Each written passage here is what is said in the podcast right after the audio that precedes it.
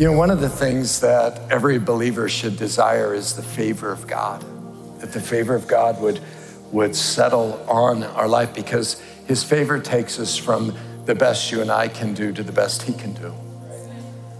And when people see the favor of God on our life, it impacts them because it can actually make them desire a relationship with God because as they begin to put two and two together, they say the reason why why this person is experiencing what they're experiencing is God is with them, His hand is on them.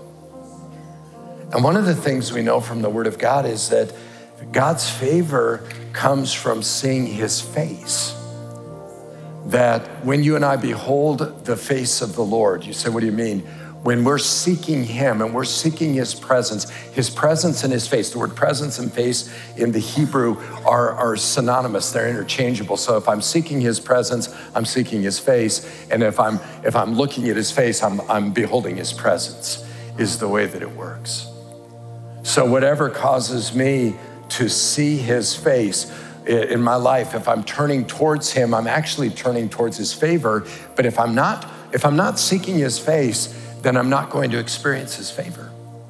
It's a very interesting thing how, how that works. There's a couple scriptures that I want to share with you. Numbers chapter six. You know, we, we I quote this on Sundays, and it's it's really uh, been very interesting for me to watch now years later to see what God has done. I started it because I really felt convicted that God wanted to set His name on you, that He wanted to set His favor on you. I quote it out of the NLT because I think it makes it more digestible for people. Uh, it's more clear what we're talking about. Um, you know, when we when we talk through that, uh, may the Lord bless you and protect you. May the Lord smile on you and be gracious to you. May the Lord show you his favor and give you his peace.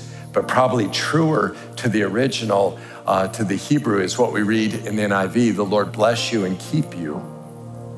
The Lord make his face shine on you. So we're talking about God's face. You're, you're seeing his face, he's seeing your face.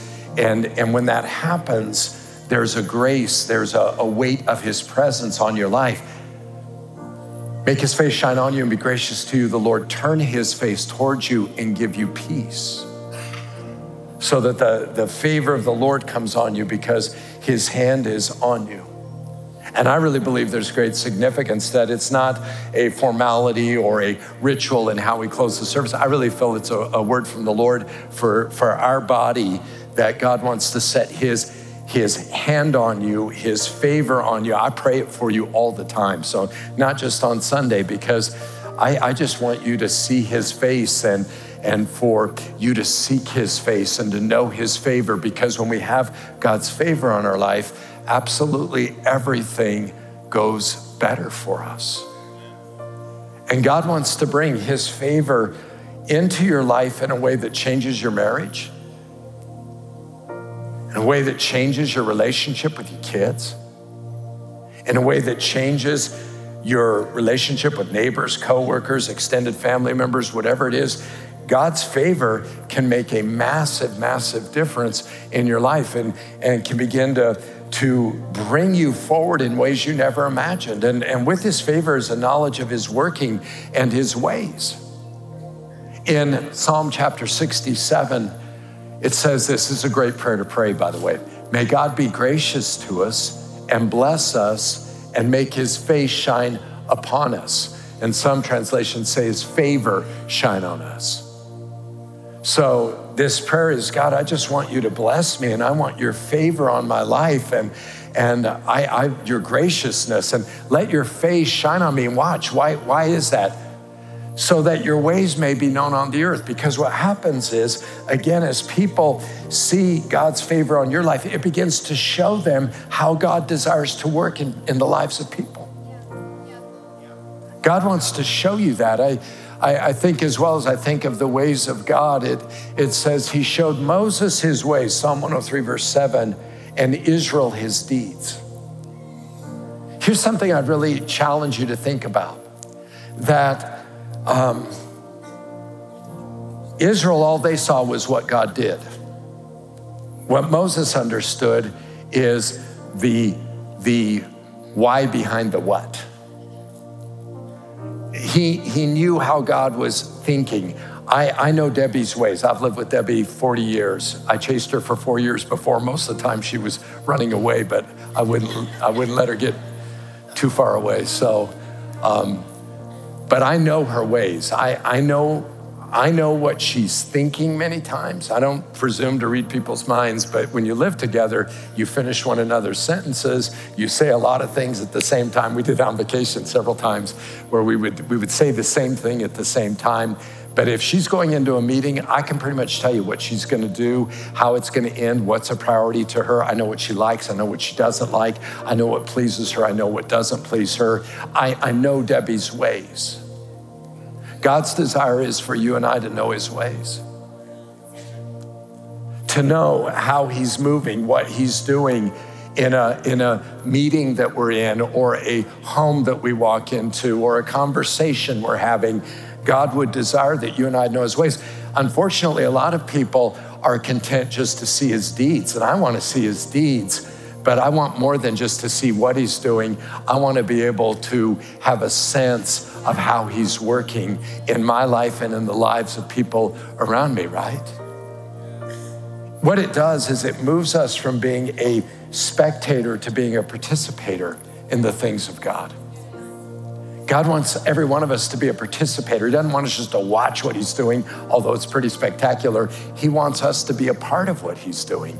So it says in Psalm 67 that your ways may be known on earth, your salvation among the nations. So when people see us, what happens is they begin to understand, oh, that's how God works.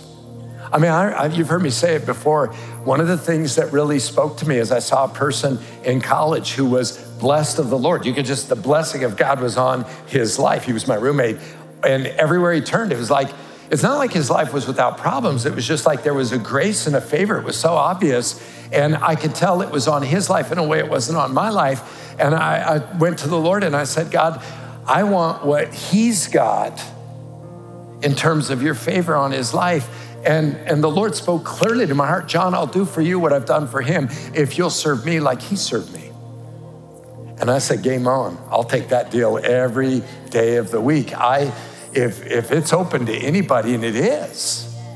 And then what happens is that your salvation might be known among the nations because ultimately it's so people will come to know Jesus, right? But God wants us to behold his face. He wants us to behold his glory. He wants us to be in his presence. He wants, he wants us, he wants his hand to be on us in a way like when Moses beheld the face of the Lord. Literally, his face so glowed with the radiance of God's glory, they had to put a cover over his face. They couldn't look at him. He'd been so much in God's presence that he literally reflected his presence as he, as he came back down among the people.